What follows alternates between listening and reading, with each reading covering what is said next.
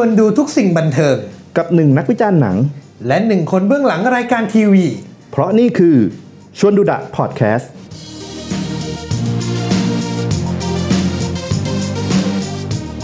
สวัสดีครับ สวัสดีครับ ยินดีต้อนรับเข้าสู่ชวนดูดับพอดแคสต์นะครับผม EP 9 แล้วครับวันนี้อืมเราก็มาได้ไกลเหมือนกันเนาะมาได้ไกลมาก รายการนี้เราสร้างขึ้นมาไม่ได้แบบหวังที่จะแบบมีชื่อเสียงหรืออะไรเลยเราคือ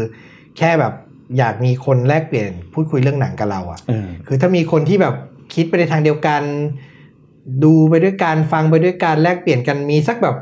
อย่างมากอะพันคนเนี่ยเราแฮปปี้แล้วจริงอืมๆนะครับผมก็หวังว่าจะไปถึงจุดนั้นสักวันอ่าก็รบกวนแนะนำเพื่อนๆ แนะนำใครที่เป็นคอเดียวกันฝาก Subscribe ฝากไลค์แชร์คอมเมนต์กันด้วยนะครับ ก็วันนี้อยากจะมาในธีม ชวนดูหนังผี หนังผีอะถ้าในทุกวันเนี้ยมันก็จะมีแบบไม่กี่ chain ไม่กี่เรื่องนะที่แบบเหมือนเป็นเซตที่แบบได้รับความนิยมนะอืมถ้าพูดถึงคร่าวๆก็ Conjuring อะ คือยุคนี้ต้องให้เจมส์วานอะเออ ถ้าหนังสยองนะ หนัง horror อะเออ ก็เป็นตระกูล Conjuring หรือก็ตระกูลตระกูลอื่นที่เจมส์วานเขาไปดูอะ มีตระกูลนี้อีกอันหนึ่งที่น่าสนใจแต่คอบ้านเราอาจจะไม่ได้ในขนาดนั้นก็ได้ จอร์แดนพิวอย่างอ่าอัสอย่าง Get Out ใช่ใช่โอ้โหนี่ไปไกลยันเวทีรางวัลแล้วอืมแล้วคือมันไม่ใช่แค่เขย่าวขวัญธรรมดา มันซ่อนในยยะหลาย ๆ อย่างการเมืองสังคม ใช่ ดูแล้วไม่จบอะมันถกคิดได้เยต่ออะเลยได้เยอะ แล้วก็สไตล์เขาก็ดีนะ ดูแล้วสนุก Get Out กับ Us นี่ก็ดีอะดีคือแบบดีมันมีความหลอนมีอะไรชอบการชอบการใช้ดนตรีเขาอะอืมอืมมันมีสไตล์ดีอืม เจ๋งเลย แต่ว่ามันมีอย่างหนึ่งที่เรารู้สึกจนเกิดเป็นธีมใน EP นี้ขึ้นมาก็คืออืมมันมีไหมหนังผีที่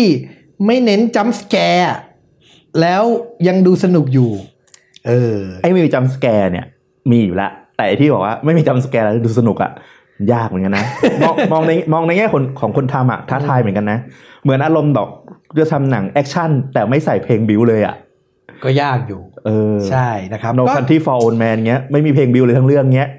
หรือ Fast ภาคแรกถ้าไปดูอะฉากไคลแม็กซ์ไม่มีเพลงบิวด้วยแต่ตอนที่ปล้นครั้งสุดท้ายอะอ่าไม่มีเสียงแล้วถ้าหนังผี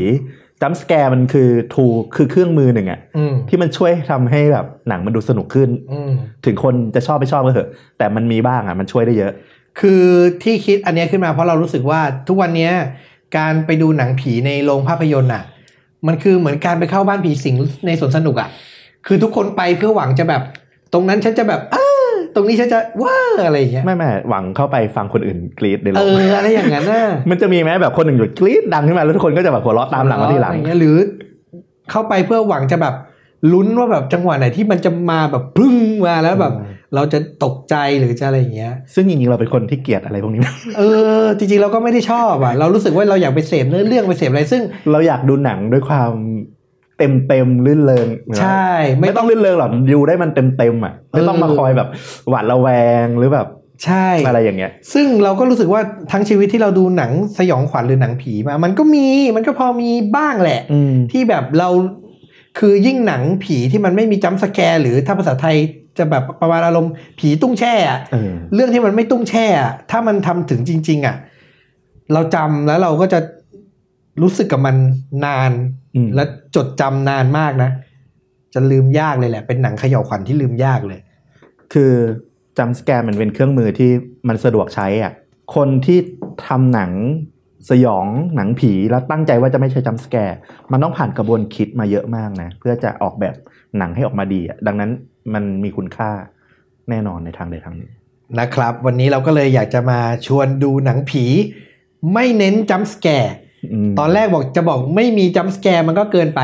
มันก็คงมีบ้างแหละ เท่าที่จำเป็นแต่ว่าเออน้อยแล้วก็ไม่ใช่ประเด็นหลัก ไม่ได้มาเพื่อแบบหลอนเราแบบจังหวะตึงตั้งใช่นะครับ ผมมาดูกันว่าในความรู้สึกหรือว่าในความทรงจำของผมกับฟลุกเนี่ยมีเรื่องอะไรบ้างอืมอะขอฟลุกก่อนเรื่องหนึ่งเลยเปิดหัว เรื่องแรก จริงชอบอยู่เรื่องหนึ่งสไตล์มันดูเหมือนนิ่งอืมๆแต่ว่าจริง ๆแล้ว มันก็หลอนลึกๆกับอืมหลอนอยู่ตลอดเรื่องเหมือนกันอ่าฮะถ้าเคยดูจะชื่อเรื่องว่า It Follows It follows มันเดินอ๋อมันตามเรามาอ่าอ่าอ่าเฮ้ยเรื่องนี้เพิ่งเหมือนเป็นหนังค่อนข้างใหม่ไม่ได้เก่ามาก ไม่ได้เก่ามาก ประมาณปี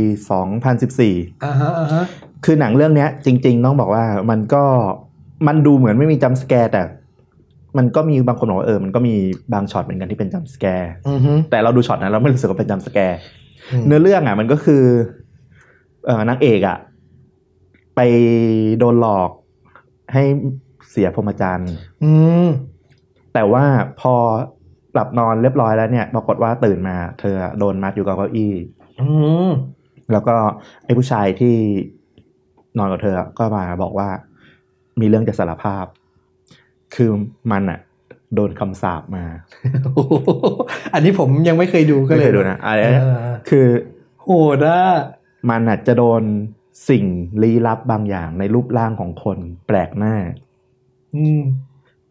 เดินมาหา ถ้ามาจับตัวมันได้ ก็คือจะโดนฆ่า อืมวิธีที่จะรอดก็คือ ก็ต้องมีเนี่ยมันมีเพศสัมพันธ์ แล้วคนที่มีเพศสัมพันธ์ต่อก็ก็จะรับไอ้ วิญญาณเนี่ยต่อไป นี่มันติดต่อกันทางเพศสัมพันธ์เหรอ ความน่าสนใจคือวิญญาณจะบอกว่าวิญญาณหรือในเรื่องมันอธิบายมันคืออะไร สิ่งเนี้ยมันจะเปลี่ยนหน้าตามาเรื่อยๆ แล้วมันเหมือนคนปกติทุกอย่างเลยเอแต่แค่มันจะเดินตามเราไปทุกที่ และอย่าให้มันแตะตัวเรา ใช่ ถ้าแตะตัวเราเราตาย แล้วคนอื่นจะมองไม่เห็น มีแต่เฉพาะคนที่โดนคำสาปถึงจะเห็น โอ้โห ดังนั้น คือนึกอารมณ์ไหมถ้าเราอยู่กลางผู้คนอะเราไม่รู้คือใครคนไหนคือ ไอ้ตัวประหลาดเนี่ยอืมเอองานดีไซน์แมันดีอะคิดงานดีเยไซอะน์คิดเยอะมากคิดแล้วเยอะแบบมากคือกลัวได้แม้กระทั่งอยู่ท่ามกลางผู้คน ใช่ เพราะเราไม่รู้ว่าใครที่มันจะแบบแล้วเป็นตัว follow เรา แล้วช็อตหลอกมันง่ายมากเลย คือมันไม่ใช่ มันไม่ต้องใช้ตุ้งแช่ด้วยเหตุว่า ผีไม่วิ่งด้วย มันเดินเฉยๆเลย แต่เดินไปทุกที่ได้หมดอะโอ้โหค่อยๆเดินมาเออแล้วมันตามไปทุกที่แล้วมันเปลี่ยนหน้าไปเรื่อย น่าสนใจมาก เราจำได้ว่าเรื่องนี้เคยเป็นกระแสอยู่พักหนึ่งๆโอ้ยดีดีดีอยาก มีคนแนะนำเยอะ อยากให้ลองไปดู ไม่อืมไม่บอกว่าจบยังไงแก้ปัญหานี้ยังไงแล้วกัน เออ ลองไปดูกัน ช็อตหนึ่งที่เขาบอกว่าเป็นจัมป์สแกร์แหละมันคือช็อตที่ไม่บอกสถานการณ์แล้วกัน จะได้ไปเจอเอง ประมาณว่าไอ้ผีนี่แหละมันก็เดินตามมา แต่ว่าก็คือเหมือนหลอกว่าเออตอนแรกเปิดประตูเพื่อนมาบอกก็ไม่เห็นมีอะไรเลยอะไรเงี้ยประมาณนั้น พอเปิดอีกทีก็ปุ๊บเดินเข้ามา อืม และคือเป็นผีที่มานิ่งนิ่งๆ เดินๆไม่นิ่งๆ ไม่มีจังหวะกระโจนใส่ ไม่ไม่มี มีวิ่งตามไม่มี ไม่ต้อง คือมันคงเป็นไอเดียของคนที่สร้างนั่นแหละว่าเอออยากท้าทายไว้ว่าหนังสยองขวัญหนังผีมันต้องแบบอย่างซอมบี้ยุคหลังมันก็ต้องวิ่งไหมถึงจะแบบดูน่าตื่นเต้น ใช่ หรือหนังผีมันก็ต้องแบบจัมป์สแกร์ค่อยปุ้มอะไรเงี้ย อันนี้บอกว่าเฮ้ยความหลอนที่แท้จริงอะเห็นจะจะเดินมาช้าๆแต่ไม่หยุดเนี่ยมันก็น่ากลัว แล้วหนีไม่พ้นเนี่ยมันโคตรน่ากลัวเลย ผมดูนักแสดงอยู่ก็นักแสดงที่เล่นก็ไม่ค่อยเป็นที่รู้จักเท่าไหร่ ใช่หมือเป็นนักแสดงแบบค่อนข้าง no name เลย ใช่นะครับ ผู้กำกับชื่อคุณเดวิดโรเบิร์ตมิเชลอืมหลัง David จากนี้ Robert เขามา Mitchell ทำหนังเรื่องอะไรอยู่นะ ก็เท่าที่ผมเห็น Under the Silver Lakes เป็นหนังออกแนว โอ้ย crime ดราม่า mystery เหมือนกัน Under the Silver Lake อะเป็นหนังอินดี้ที่แบบต้องตีความและดูยากพอสมควรเลย อือฮึก็กลายเป็นก็คือ เอาดีทางด้านสายอาร์ตไปเลยสายอินดี้เน้นแบบไอเดียกับ create อะไรบางอย่างออกมาเยอะก็เหมือนเป็นผู้กำกับสายอินดี้เหมือนกัน สายใช่ไอเดียๆสายไอเดีย สายคิดเยอะยังไม่ได้เท่าที่ดูผลงานยังไม่ได้มีหนังที่แบบเรียกว่าเป็น mainstream ยังเลยสักเท่าไหร่ จริงน่าเสียดายฝีมือเขาเหมือนกันนะเออเพราะว่าไอเดียเขาแบบเจ๋งแต่ก็เป็นไปได้ว่าเขาอาจจะไม่สนใจมา mass ก็ได้ หรืออาจจะ ยังไม่สนใจตอนนี้ ก็ก็เป็นจำชื่อไว้ก็ไม่เสียหายนะอืมเดวิดโรเบิร์ตมิเชลในอนาคตน่าจะมาอาจจะมาก็ได้นะครับโอเคผมอะเรื่องนี้แหละโอเคแนะนำถ้าคิดว่าไม่มี jump scare แล้วชอบดูความหลอนเออน่าสนใจผมฟังผมยังอยากดูเลยเนี่ยนะครับผม อะ ผมขอเรื่องหนึ่งนะครับผม คือพอพูดถึงหนังสยองขวัญหรือหนังผีอะ พอไปทางฮอลลีวูดอะสำหรับส่วนตัวของผมอะ ผมจะไม่ค่อยกลัวเท่าฝั่งเอเชีย ถ้าอืมพูดถึงหนังผีนะอืมอืมคือรู้รู้สึกว่าทางเรื่องจิตวิญญาณ เรื่องความเขย่าวขวัญเรื่องตำนานลี้ลับอะทางฝั่งอเมริกันมันจะโฉงฉาง มันจะอืมมันจะโวยวายโวกเวกใช่ใช่มันจะไม่ได้ซึมลึก หรือน่ากลัวเท่าเราอะ คือเอาง่าย ๆว่า ถ้าฟังเรื่องเล่นลับ หรือฟังเรื่องผียังไง เราก็ต้องฟังพี่ป๋องอะอ่าอ่ามันก็โดนกับฟังฝรั่งเล่าอยู่แล้วอะเออด้วยวัฒนธรรมด้วยอะไรของเราถูกปะ เพราะฉะนั้นพอเป็นฝั่งหนังผีที่มันยิ่งไม่จำสแกร์เนี่ย ผมก็เลยจะแบบไปคิดถึงหนังเอเชียซะเยอะอืมอืมแล้วก็มีเรื่องหนึ่งที่จำได้เลยตอนนั้นดูตอนมัธยมอืมแต่แบบจำแล้วก็อินกับมันมาก ยังจำได้ถึงทุกวันเนี้ยจำบรรยากาศ mood and tone หนัง คือเรื่องราวอาจจะจำได้ไม่ร้อยเปอร์เซ็นแต่แบบ mood and tone แล้วก็ตอนจบที่มันสะเทือนอารมณ์เนี่ยจำได้เลย ก็คือเรื่องนี้มันชื่อเรื่องว่า going home going home อาจจะไม่คุ้น เพราะ going home เนี่ย มันเป็นหนังสั้นอยู่อืมในภาพยนตร์ มันมีสามเรื่องในเรื่องเดียวอ่าจำได้ไหม ชื่อเรื่องว่าชื่อ Tree อารมณ์อาอาถถรรรรพ์พ์อาฆาตอืมจำได้ป่ะ หนังรวมผู้กำกับหลายชาติ ใช่ มีพี่อุ๋ยนนอุ๋ยทรีนิมิบุตรตัวแทนประเทศไทยนะครับ แล้วก็มี ฝั่งเกาหลีคนหนึ่งผมจำผู้กำกับไม่ได้ขอโทษทีอืมอืมคือหนังอาจจะมีทั้งหมด 3 เรื่องย่อยในเรื่องเดียว คือมันจะมีช่วงหนึ่งพวกสี่แพร่งห้าแพร่งฮิตใช่ใช่ไหมที่แบบหนังเขย่าวขวัญที่มีหลาย ๆ เรื่องย่อยในเรื่องจเต็มริงๆอะเริ่มเริ่มมาก็คือเนี่ยแหละทีใช่นี้เนี่ยเป็นเรื่องแรกเราจะบอกว่าเรื่องแรก ๆ เลยที่มันทำให้ทำให้กระแสเนี้ยมาคือเรื่องนี้เลยใช่อารมณ์อาถรรพ์อาฆาตสามประเทศครับเกาหลีไทยจีนอืมทำสามเรื่องสามอามันคือแทนแต่ละเรื่อง ของพี่อุ๋ยเนี่ยรู้สึกจะเป็นอาถรรพ์ๆ อืม คืออารมณ์อาถรรพ์นะอาถรรพ์ก็เป็นเรื่องเกี่ยวกับอาถรรพ์พ่อปู่อาถรรพ์ครูนาฏศิลป์อะไรเงี้ย เราจำไม่ค่อยได้ เอาจริง ๆ คือ เราไม่ได้ประทับใจเท่าไหร่กับเรื่องของเขา ส่วนของเกาหลีนี่จะเป็นแนวแบบว่าอาฆาตจะเป็นเรื่องฆาตกรมีเป็นเรื่องอะไรประมาณนี้ไป ส่วนเรื่องอารมณ์อะมันอยู่ในเรื่องนี้เว้ย มันเป็นตัวแทนจากจีนฮ่องกง ฮ่องกง ผู้กำกับคือ ชื่อว่าคุณปีเตอร์ชาน โอ้โหพุ่มกับดัง ดังเทียนหมี่มี่ ผลงานแจ้งเกิดหลีหมิง หนังแบบโรแมนติกนะโรแมนติกดราม่านะครับผมก็แจ้งเกิดให้หลีหมิงนี่นักแสดงจีนเนี่ยดังในบ้านเราเลย หลาย ๆ คนน่าจะจำได้เขาเป็นเขาเรียกว่าอะไรเป็นจตุรเทพของฮ่องกงนะถูกคือยุคนั้นมันจะมีแบบหล่อๆ รวมๆกันที่เขาจะเรียกว่าจตุรเทพ มีโกฟู่เฉิน มีหลีหมิง มีหลิวเตอร์หัวอะไรประมาณเนี้ยอ่าผมก็จำชื่อครบไม่ไม่ครบนะครับผม แต่คราวเนี้ยเรื่องเนี้ย going home อะ พล็อตมันดีมากเว้ยนำแสดงโดยสองคนก็คือหนึ่งก็คือหลีหมิงนี่แหละอืมจำอีกคนนึงก็คืออีลิกซางใครอีลิกซางถ้าถ้าไม่คุ้นไม่คุ้น ผมบอกเลยว่า พี่อ้วนที่เล่นเรื่อง Infernal Affair ครับ เล่นเป็นเจ้าพ่อในเรื่อง Infernal Affair อ่าอ่าอ่าอ่าอ่าไปลอง search ดูนะครับอีลิกซาง E R I C T S A N G search ปุ๊บทุกคนต้องอ๋อ ผมรับประกันใครเคยดูหนังฮ่องกงต้องอ๋อ อีลิกซางนี่เป็นแบบหนุ่มร่างท้วมที่เล่นละที่เล่นเขาเล่นหนังเยอะนะมาก เล่นเยอะมากนะครับผมพล็อตเรื่องของมันมันเกี่ยวกับอะไรนะจำไม่ได้พล็อตของมันไม่มีอะไรซับซ้อนเลยพล็อตของมันคืออีลิกซางเนี่ยเขาเล่นเป็นตำรวจ นอกเครื่องแบบที่พาลูกชายอะ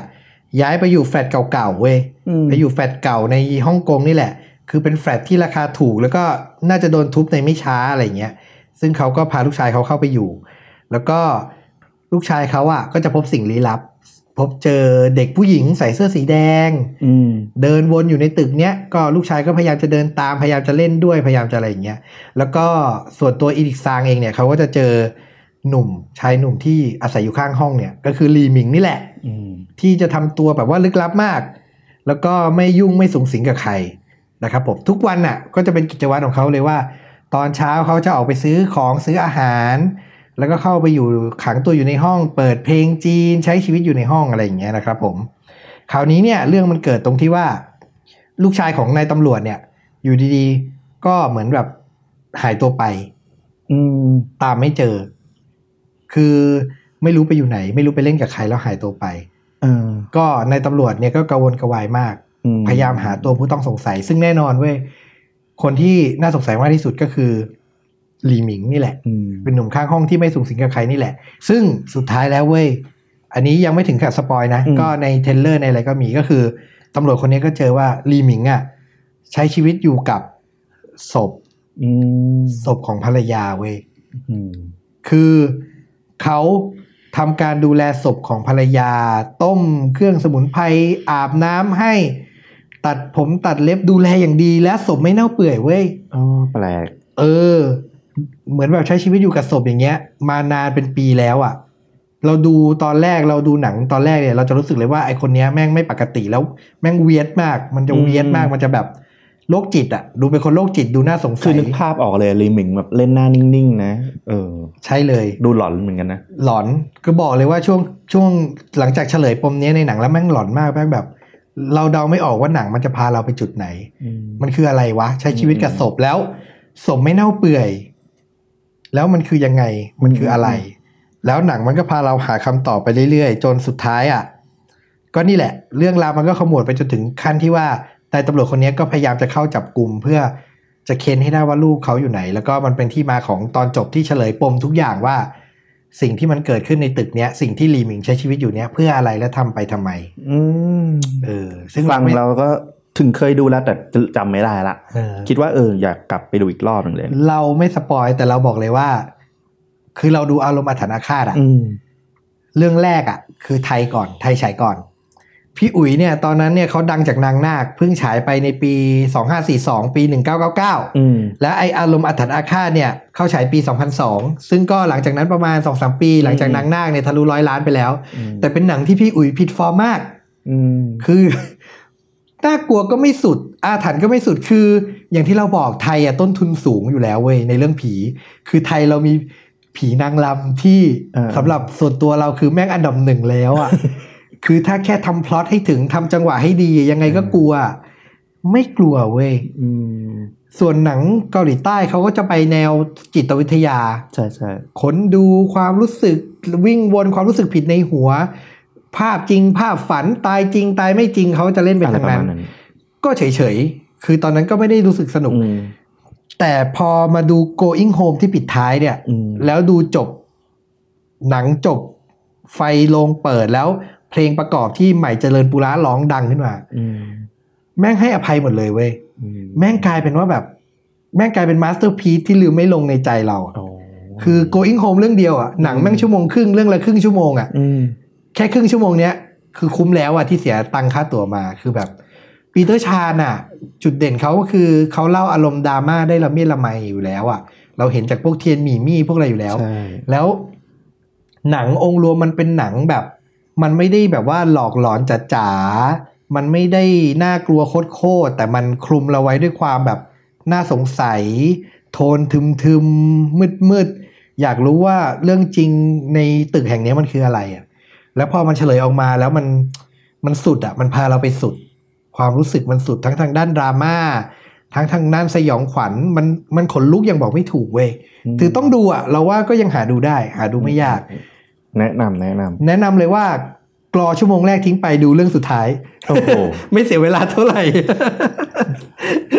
เรียกว่าแนะนำหนังสั้นเรื่อง going home แนะนำอืม บอกเลยจะเป็นหนังผีอีกเรื่องหนึ่งที่ตราตรึงในจิตใจคุณมาก ผมบอกเลยโอเคกล้ารับประกันเลยนะครับผม อะ นี่เป็นเรื่องที่ผมแนะนำอะฟลุกมีหนึ่งเรื่อง อืมที่ไม่มีจัมสแกร์เลย ไม่มีเลยเหรอ ไม่มีเลยและนี่คือไม่มีเลย เป็นหนังที่ทุกคนน่าจะรู้จักกันดี เป็นหนังที่ยุคหนึ่งดังมากจนทำให้เกิดกระแสฟาวฟุตเตจตามมาอีกมากมายอืมเป็นหนังฟาวฟุตเตจและ ออกแนวเคลื่อนกล้องเวียนหัวละอ่าเรื่องนี้ดังมากเป็นจุดกำเนิดเลยก็คือ The Blair Witch Project อ่า1999 โอเคจำได้เราจำได้ แต่เอาจริงๆ เราก็ไม่ได้ดูอ่าเพราะว่าเราคือหนังอย่างเงี้ยเรามึนหัวพูดตรงเออ และอีกอย่างมันค่อนข้างใช้เวลาบิวเยอะเพราะว่ามันทำเหมือนเป็นฟาวฟุตเทจแบบกล้องของเด็กวัยรุ่นที่จะไปตามหาตำนานแม่มดแบร์แห่งป่าๆ ของเมืองอะอืมซึ่งมีตำนานว่าอยู่ในป่าอะไรเงี้ยอ่าฮะก็แบบ เอากล้องเดินเข้าไปกันสามคนอืมลึกเข้าไปแล้วปรากฏว่าเด็กกลุ่มนี้ก็หายตัวไปเลยตั้งแต่วันนั้นอืมแล้วคนก็ออกมาตามหา อันนี้คือเรื่องที่เขาเล่าก่อนที่จะไปดูตัวฟาฟุตเทจก็ไปตามหากัน ก็ไม่เจอแต่ไปเจอกล้องนี้ ก็เขาเลยก็เอามามาเปิดดูเปิดดูว่าเออเกิดอะไรขึ้นกับเด็กกลุ่มนี้ ก็คือหนังฟาวฟุตเตจก็คือพยายามจะทำให้มันรู้สึกเลียวที่สุดใช่รู้สึกกำกึ่งระหว่างว่าเฮ้ยมันเรื่องจริงมันปะวะหรือเปล่าใช่เอออันนี้เขาก็ผูกเรื่องว่าอ๋อเด็กหายตัวไปในป่าเนี้ยเพราะว่าไปค้นหาแม่มดใช่แม่มดแบร์เนี่ย เราเจอแค่กล้องมาดูกันว่าในกล้องมันเขาบันทึกอะไรไว้ใช่นะครับ แล้วเนื่องจากมันเป็นเรื่องแรก ๆ ที่มันเป็นแนวฟาฟุตเทจอะอืมคนก็เชื่อจริง ๆ นะว่าเด็กกลุ่มนี้มันหายจริงแล้วก็แบบไอ้กล้องนี้ก็มันมีบางคนเชื่อนะเชื่ช่วองนั้นเชื่อกระแสรุนแรงเหมืกอนระกัแสนแรงมาก จนกระทั่งว่าแบบภาคสองตามมากลายเป็นหนังแบบ หนังแมสแบบ กลายเป็นแบบถ่ายทำจริงจังกลายเป็นใช่สเกลหนังใหญ่แล้วกอะลายเป็นหนังแบบเออซึ่งเสน่ห์มันก็หายไปอะเนาะโหเสน่ห์มันไม่ได้เลย เทียบกับไอ้เวอร์ชันดั้งเดิมเลยเนี่ยได้ข่าวว่าต้นทุนต่ำมากด้วย ความรู้สึกคือมันไม่น่าเชื่อว่าจะเป็นหนังโรงหนังที่ได้รับการโปรโมทจนฉายโรงด้วยซ้ำอืมแต่คิดว่าด้วยไอเดียและหลายๆอย่าง เหมือนไอ้ paranormal activity อะที่ภาคแรกก็เออดันขึ้นเป็นหนังโรงแล้วก็ดังมาก ทุกวันนี้ฟาวฟุตเตจก็ถูกมาใช้หลายเรื่อง ที่เราคุ้นๆ อาจจะหนังเจเจอับรามหนังสัตว์ประหลาดอ่าอันนั้นชื่อเรื่องอะไร Cloverfield Cloverfield อ่านะก็เป็นตัวอย่างของฟาวฟุตเตจอีกเรื่องหนึ่งอย่างแม่มดแบลร์นี่ฟลุกดูแล้วฟลุกชอบตรงไหน เสน่ห์ของมันก็คือ มันเป็นเรื่องแรก ๆ ที่มันใช้ฟาฟุเทจนี่แหละอืมแล้วก็ความลึกลับของป่า การค่อยๆได้รู้จักไอตัวละครแต่ละตัวที่มันเข้าไปในป่า ค่อยๆรู้จักนิสัยมันค่อยๆรู้บุคลิกนิสัยมันใช่มันเหมือนเรานั่งดู home video อะ คนถ่าย แล้วความเจ๋งของเรื่องแบบของแม่มดแบลร์ก็คือ มันไม่มีตัวออกมาให้เราเห็น อืมมันถึงไม่เป็น jump scare อืมมันเป็นการที่กล้องเข้าไปในป่า แล้วมันโดนสิ่งลึกลับบางอย่าง ให้ทิ้งหินไว้เรื่อยอืมๆเช่นเจอไม้ทำเป็นสัญลักษณ์แม่มดแบลร์เงี้ยจะเป็นตัวเหมือนร่างคนเป็นห้าแฉกเนี่ยถ้าเคยเห็นอืมสัญลักษณ์ของหนังอะนะอืมก็จะเจอในป่า เจอตามต้นไม้อะไรเงี้ยหรือเหตุการณ์ตอนกลางคืนที่ถูกบางสิ่งจู่โจมเต็นท์ที่พักอืมแล้วไม่รู้คืออะไรแล้วแบบตัวละครก็เอากล้องถือวิ่งหนีแบบตื่นตกใจมากอืมแต่เราก็ไม่เห็นว่ามันคืออะไรอืมตัวละครก็จะแบบ ดูสมจริงมากอะว่ามันคือหนีจริง ๆ แล้วก็ฉากจบที่ทิ้งให้เราต้องอึ้งแล้วก็คิดต่อไปว่า แล้วแม่มดแบร์จริง ๆ มันคืออะไรเป็นยังไง ฟลุกเวียนหัวไหมเป็นคนไม่ค่อยมีปัญหากับ เอ่อพวกแนว handheld เออ พอดูได้ เออ แต่อย่างเราอะเราเป็นคนเวียนหัวง่ายเว้ยอืมเราดูหนังพวกนี้แล้วเราจะแบบ แค่ดู trailer ก็ปวดตาแล้วอะ จริง ๆ อย่าง Cloverfield นี่ก็คือแบบกลั้นใจดูแบบอยากดู J.J. Abrams มากอยากรู้ว่า J.J. จะเล่าอะไรอะไรเงี้ยซึ่งมันก็มันก็ โอ้โหมึนอะออกจากโรงมามันมึนเลยอะเอออาจจะอื้อหือเลยดูหนังฟาฟุตเตจลำบากนิดนึง ก็แนะนำถ้าใครดูแนวฟาฟุตเทจไว้ อยากให้ลองดูตัวที่มันเป็น original เรื่องแรก ๆ ที่ใช้ฟาฟุตเทจแล้วมันนี้ ใช้ในแนว horror ได้ผลมาก ๆ เรื่อง The Blair Witch Project คือง่าย ๆ คือถ้าสนใจหนังฟาฟุตเตจอะก็เรื่องนี้ต้องดูต้องดูต้องดู เพราะมันคือต้นฉบับใช่อย่างนี้ดีกว่า ด้วยไอเดียขายความสดใหม่อะใช่แบบเจ๋งมาก ดูเจ๋งมากชื่อเรื่องดูชื่อเรื่องดีๆนะ The Blair Witch Project ปี 1999อืมเพราะมันมีเวอร์ชันมารีเมคทีหลังชื่อ The Blair Witch เหรออันอันนี้อไม่โอเค อ๋อมีมีรีเมคด้วยเหรอเอออันนี้ไม่โอเค อันนี้ไม่ได้ยินเลย อ๋อเหรอ ใช่ใช่ใช่เพิ่งไม่กี่ปีนี่เองอ๋องั้นก็อย่า เข้าใจผิดต้องปีอย่าเข้าใจผิด1999 1999โอเค จบของฟลุกไปอีกหนึ่งเรื่อง ผมก็ยังวนเวียนอยู่ที่เอเชียนี่แหละ ผมดูตอนปี2001 2001เป็นวัยมัธยมคำนวณแล้วผมอยู่ประมาณมสามไปดูในโรงกับเพื่อน แล้วออกมาแบบ คือวัยนั้นน่ะมันเป็นวัยที่ประสบการณ์ยังน้อย แล้วก็ดูหนังเพื่อความสนุกอะอืมแล้วเราเข้าไปเจอในโรงเนี้ย เราหวังจะหลอน เราหวังจะน่ากลัวแบบตุมตามอะ แล้วเราดันไปเจอคอนเทนต์ที่มันแบบ เราไม่เข้าใจเราตอนนั้นเราไม่เข้าใจทั้งหมดเราพูดเลยเราไม่เข้าใจหนังทั้งเรื่อง คืออืมเราเข้าใจเป็นบางจุด แต่สไตล์หรือมวลรวมของหนังเรื่องเนี้ยช็อตที่มันหลอนแม่งหลอนจริง หลอนจนแบบน่ากลัวมากอะอืมอยากรู้แล้วโดยเรื่องอะไรที่มันไม่ jump scare ด้วยเว้ยอืมเป็นภาพยนตร์ญี่ปุ่น ชื่อเรื่องว่าไคโรอ๋อผีอินเทอร์เน็ต ชื่อไทยห่วยมากเราพูดเลย ชื่อไทยดูแบบหนังอะไรก๋องแก๋งมากเลย ใช่ ชื่อไทยคือผีอินเทอร์เน็ต ชื่อไทยอะ เราเข้าใจแหละมันพยายามจะขายแมสแมสอะให้มันดูเป็นหนังผีแล้วก็หนังที่แบบคนใกล้ตัวเด็กวัยรุ่นใกล้ตัวอินเทอร์เน็ตกำลังมา ผีแม่งไปอยู่ในอินเทอร์เน็ตเว้ย แล้วใน trailer มันจะเป็นเรื่องมันจะบอกเล่าเรื่องว่าแบบว่า เป็นเพื่อนผู้หญิงอะไปตามเพื่อนผู้ชายที่อพาร์ตเมนต์อืมแล้วพบว่าเพื่อนผู้ชายคนเนี้ยแบบ พบว่าเสียชีวิต เพราะว่าแบบฆ่าตัวตายอะไรอย่างเงี้ยอืมแล้วพอไปค้นคอมพิวเตอร์ของผู้ชายคนเนี้ยก็รู้ก็เจอว่าเขาอะเข้าไปในเว็บไซต์หนึ่งเว้ยซึ่งเป็นเว็บไซต์ที่น่ากลัวมากแม่งเป็นเว็บไซต์ที่แบบมีคลิปวิดีโอที่แบบ มีผู้ชายคนหนึ่งออกมาพูดว่าแบบ อยากเห็นผีไหมโอ้โหอย่างเงี้ย อยากเห็นผีไหมมันดูเป็นแบบญี่ปุ่นจริงๆเลยนะไอ้แบบโคตรสญี่ไตปุ่นล์อย่างเงี้ยไอ้พวกแบบโคตรญี่ปุ่น เว็บไซต์หลอนๆเอแบบอแล้วก็ทำให้ผู้ชายคนเนี้ยเหมือนฆ่าตัวตาย เหมือนแบบอ่ารู้รู้อะไรบางอย่างแล้วก็ฆ่าตัวตาย แล้วผู้หญิงที่ไปเจอผู้ชายคนเนี้ยที่เป็นตัวเอกของเรื่องเนี้ยก็แบบว่า ค่อยๆสืบค้นหาไปเรื่อยว่ามันเกิดอะไรขึ้น แล้วไอเหตุการณ์เนี้ยเหตุการณ์ผีในอินเทอร์เน็ตไอเว็บไซต์เนี้ยมันก็แบบขยายไปเรื่อยๆ หนังมันเล่นสเกลใหญ่มากคือตอนแรกมันนึกว่าเป็นเรื่องของแบบคนที่ตายแล้วก็อาจจะติดต่อกันไปแล้วหาเหตุผลใช่ไหมอืมว่าเว็บไซต์เนี้ยใครสร้างหรืออะไรอย่างเงี้ยแต่ว่าหนังมันเล่นสเกลใหญ่กว่านั้น มันเล่นสเกลที่ว่าไอ้เว็บไซต์เนี้ยหรือความตายในอินเทอร์เน็ตผีวิญญาณในอินเทอร์เน็ตเนี้ย มันออกกัดกินคน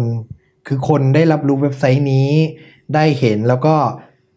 ทยอยฆ่าตัวตาย ทยอยเสียชีวิต มากขึ้นมากขึ้นจน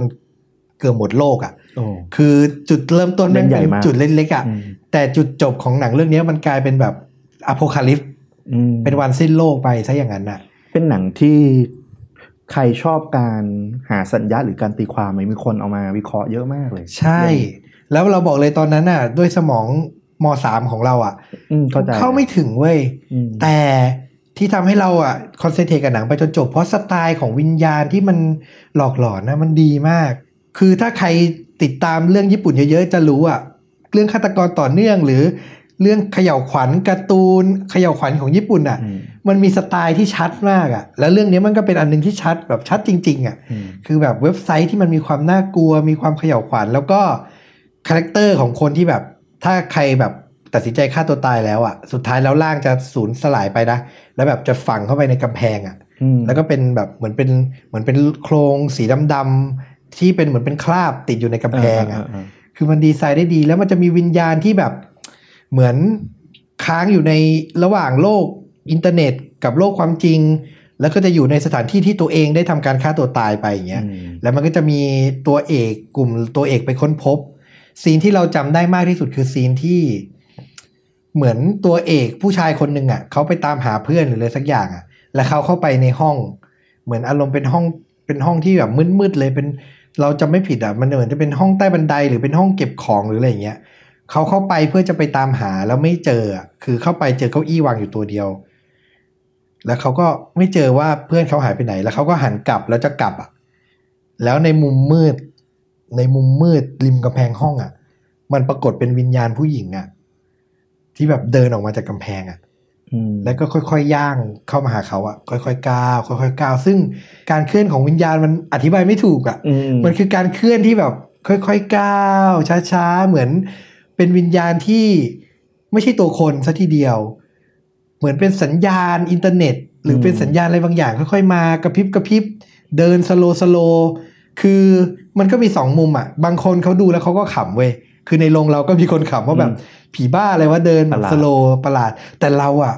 ขนหัวตั้งเลยนะคือแบบอืมเฮ้ย มันคือ movement ที่เราไม่เคยเจอแล้วมันจะใช้เรื่อง ญี่ปุ่นเก่งมากเลยนะไอ้สร้าง movement ของผีที่แบบมันหลอนมากๆอะเอออย่างคืเดลิงที่มันปรากฏตัวครั้งแรกๆครั้งแรกเลยในหนังอะอะผีซาดาโกะเงี้ยที่มันหักหักแล้วเดินมาตามทางอะใช่คลานมามั่งหักเออ รูปร่างตัวเองโอ้โหหลอนไคโลสุดๆนี่เหมือนกันเลย คือดีไซน์ผีตัวเนี้ย แม่งโคตร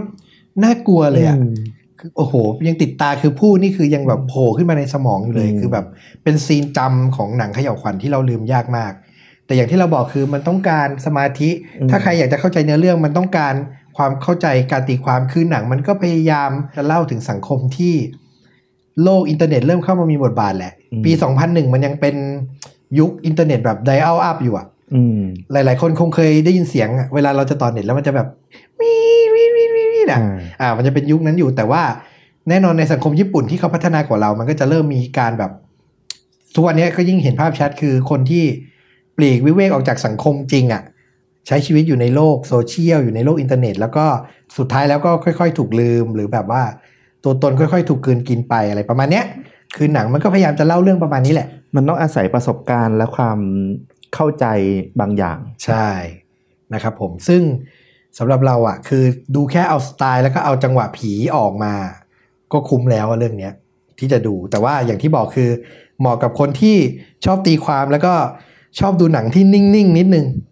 Kairo ผีอินเทอร์เน็ต ฉายปี 2001 แล้วก็มีเวอร์ชันฮอลลีวูดรีเมคด้วย ซึ่งฮอลลีวูดรีเมคปี 2006 ชื่อ Pulse อันเนี้ยซึ่ง ผมบอกเลยว่าผมไม่ดู เพราะว่าผมกลัวผิดหวัง อะไรที่เราเคยประทับใจไปแล้วเราอย่าไป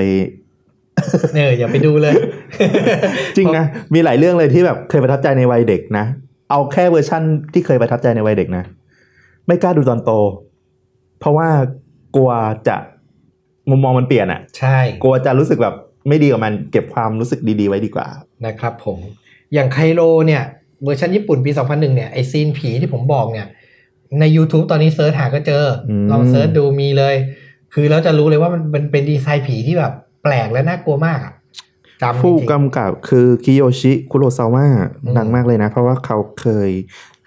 ในยุคนั้นอะ หลังจากนั้นเขาก็มาทำโตเกียวโซนาต้าแล้วก็มีดังอยู่ที่ๆเมืองโอ้คานตัวเกียวโซนาต้าดังดังใช่มากตอนนั้นเป็นแบหบนังดราม่าใช่ไหมใช่ใช่ดราม่าครอบครัวที่มันแตกสลายอะอืมแล้วก็เออ อยู่ในช่วงที่เราเรียนเกี่ยวกับเรื่องหนังพอดีแล้วก็เออ สำคัญต้องดูอะอ่าลองดูได้นะครับ แต่เวอร์ชันรีเมคฮอลลีวูดถ้าใครชอบความชงช่างเข้าใจง่ายก็ลองดู Pulse ปี 2006เอาไม่ต้องแต่ผมดูยังไม่ได้ดูนะ เปิด IMDB เปิด Rotten Tomato คำวิจารณ์ก็กลางๆ ค่อนไปในทางไม่ค่อยดี ส่วนใหญ่ล่ะ ยากมากเลยอะนะครับอย่าง The Ring The Grudge โอ้โหใดๆ ขนาดว่าเอาผู้กำกับญี่ปุ่นไปทำเวอร์ชันฮอลลีวูดเองยังไม่โอเคเลย จริงอืมนะครับผม โอเค อะ ตอนนี้สี่เรื่องนะฟุกสี่เรื่องละอยากมาแชร์ตอนระหว่างที่หาข้อมูล อืมอันนี้ปิดปิดท้ายด้วยเรื่องนี้ไปเลยแล้วกัน อืมคืออยากแชร์ว่า เออ ไปเจออยู่เว็บเว็บหนึ่งดีมากเลย ชื่อ where's the jump com Where's the jump where เติม s นะ เหมือน where is อะอ่า where's the jump com อ่าคือเขาสรุปมาให้หมดเลยว่า หนังมี jump scare อยู่กี่ครั้ง เฮ้ย เออ เจ๋งเจ๋งมากว่ะ ใครที่ไม่ชอบ jump scare อะ ก็ไปดูพิมพ์ชื่อเรื่องก็ได้ แล้วมันจะออกมาเลย มันละเอียดขนาดว่า มันจะบอกว่ามี jump scare กี่ครั้ง เป็น jump scare แบบจริงจังกี่ครั้ง และเล็กๆน้อยๆแบบแค่แวบๆอะไรเงี้ยกี่ครั้งเฮ้ยเจ๋งว่ะ where where เติม s นะครับ แล้วก็ต่อด้วย the jump com นี่ใช่ผมกำลัง search อยู่เจอแล้ว เจ๋งมากเลยอะ แล้วหนังเยอะมากเออในนี้มีหนังที่ที่เจอนะ คือมีหนังไทยถูกจัดอันดับอยู่ในเนี้ยสองเรื่องเออคือ Alone Fad อ่ากับแฟ Shutter อืมซึ่ง ก็อยู่ในเลทที่พอสมควรทีเดียวเกรดดีคือความวิจารณ์ค่อนข้างโอเค คือในเนี้ยเขาไม่เน้นความ เหมือนทุกเรื่องอะจะดูโดยคนคนเดียวด้วยซ้อืมำแปลกใจมากว่าไอ้คุณคนเนี้ย มึงอารมณ์ไหนวะ ชอบดูหนังจำสแกร์แล้วคือเอาจริง ๆ หนังสยองขวัญมันก็ใช้มาตรวัดคำวิจารณ์เดียวกับหนังทั่วไป บางทีมันก็ไม่ได้นะเออมันก็มีสิ่งที่ดีที่แบบคนที่สายดูหนังสยองขวัญจริง ๆเขาก็จะชอบอยู่เออเออซึ่งในเนี้ยเขาจะมี ดูได้สองอย่าง คือหนึ่งจำนวนครั้งอืมกับเรตติ้งอืมคือเรตติ้งไม่แน่ใจว่าเขาใช้วัดด้วยอะไร คุณภาพของการ jump scare หรือว่าจำนวน jump scare แต่มันจะให้มาเป็นดาว เออเจ๋งเออว่ะเจ๋งว่ะอย่างแฝดเนี้ยได้ 4.5 ของเว็บเขานะ ชัตเตอร์ได้สี่ดาว ชัตเตอร์ได้ 4 ดาวเออ not recommend for those who dislike jump scare คือหนังเรื่องนี้ไม่เหมาะกับคนไม่ชอบใช่นี่คือชัตเตอร์เขาบอกชัตเตอร์ชัตเตอร์เออเออเขาก็จะมีเขียนแบบ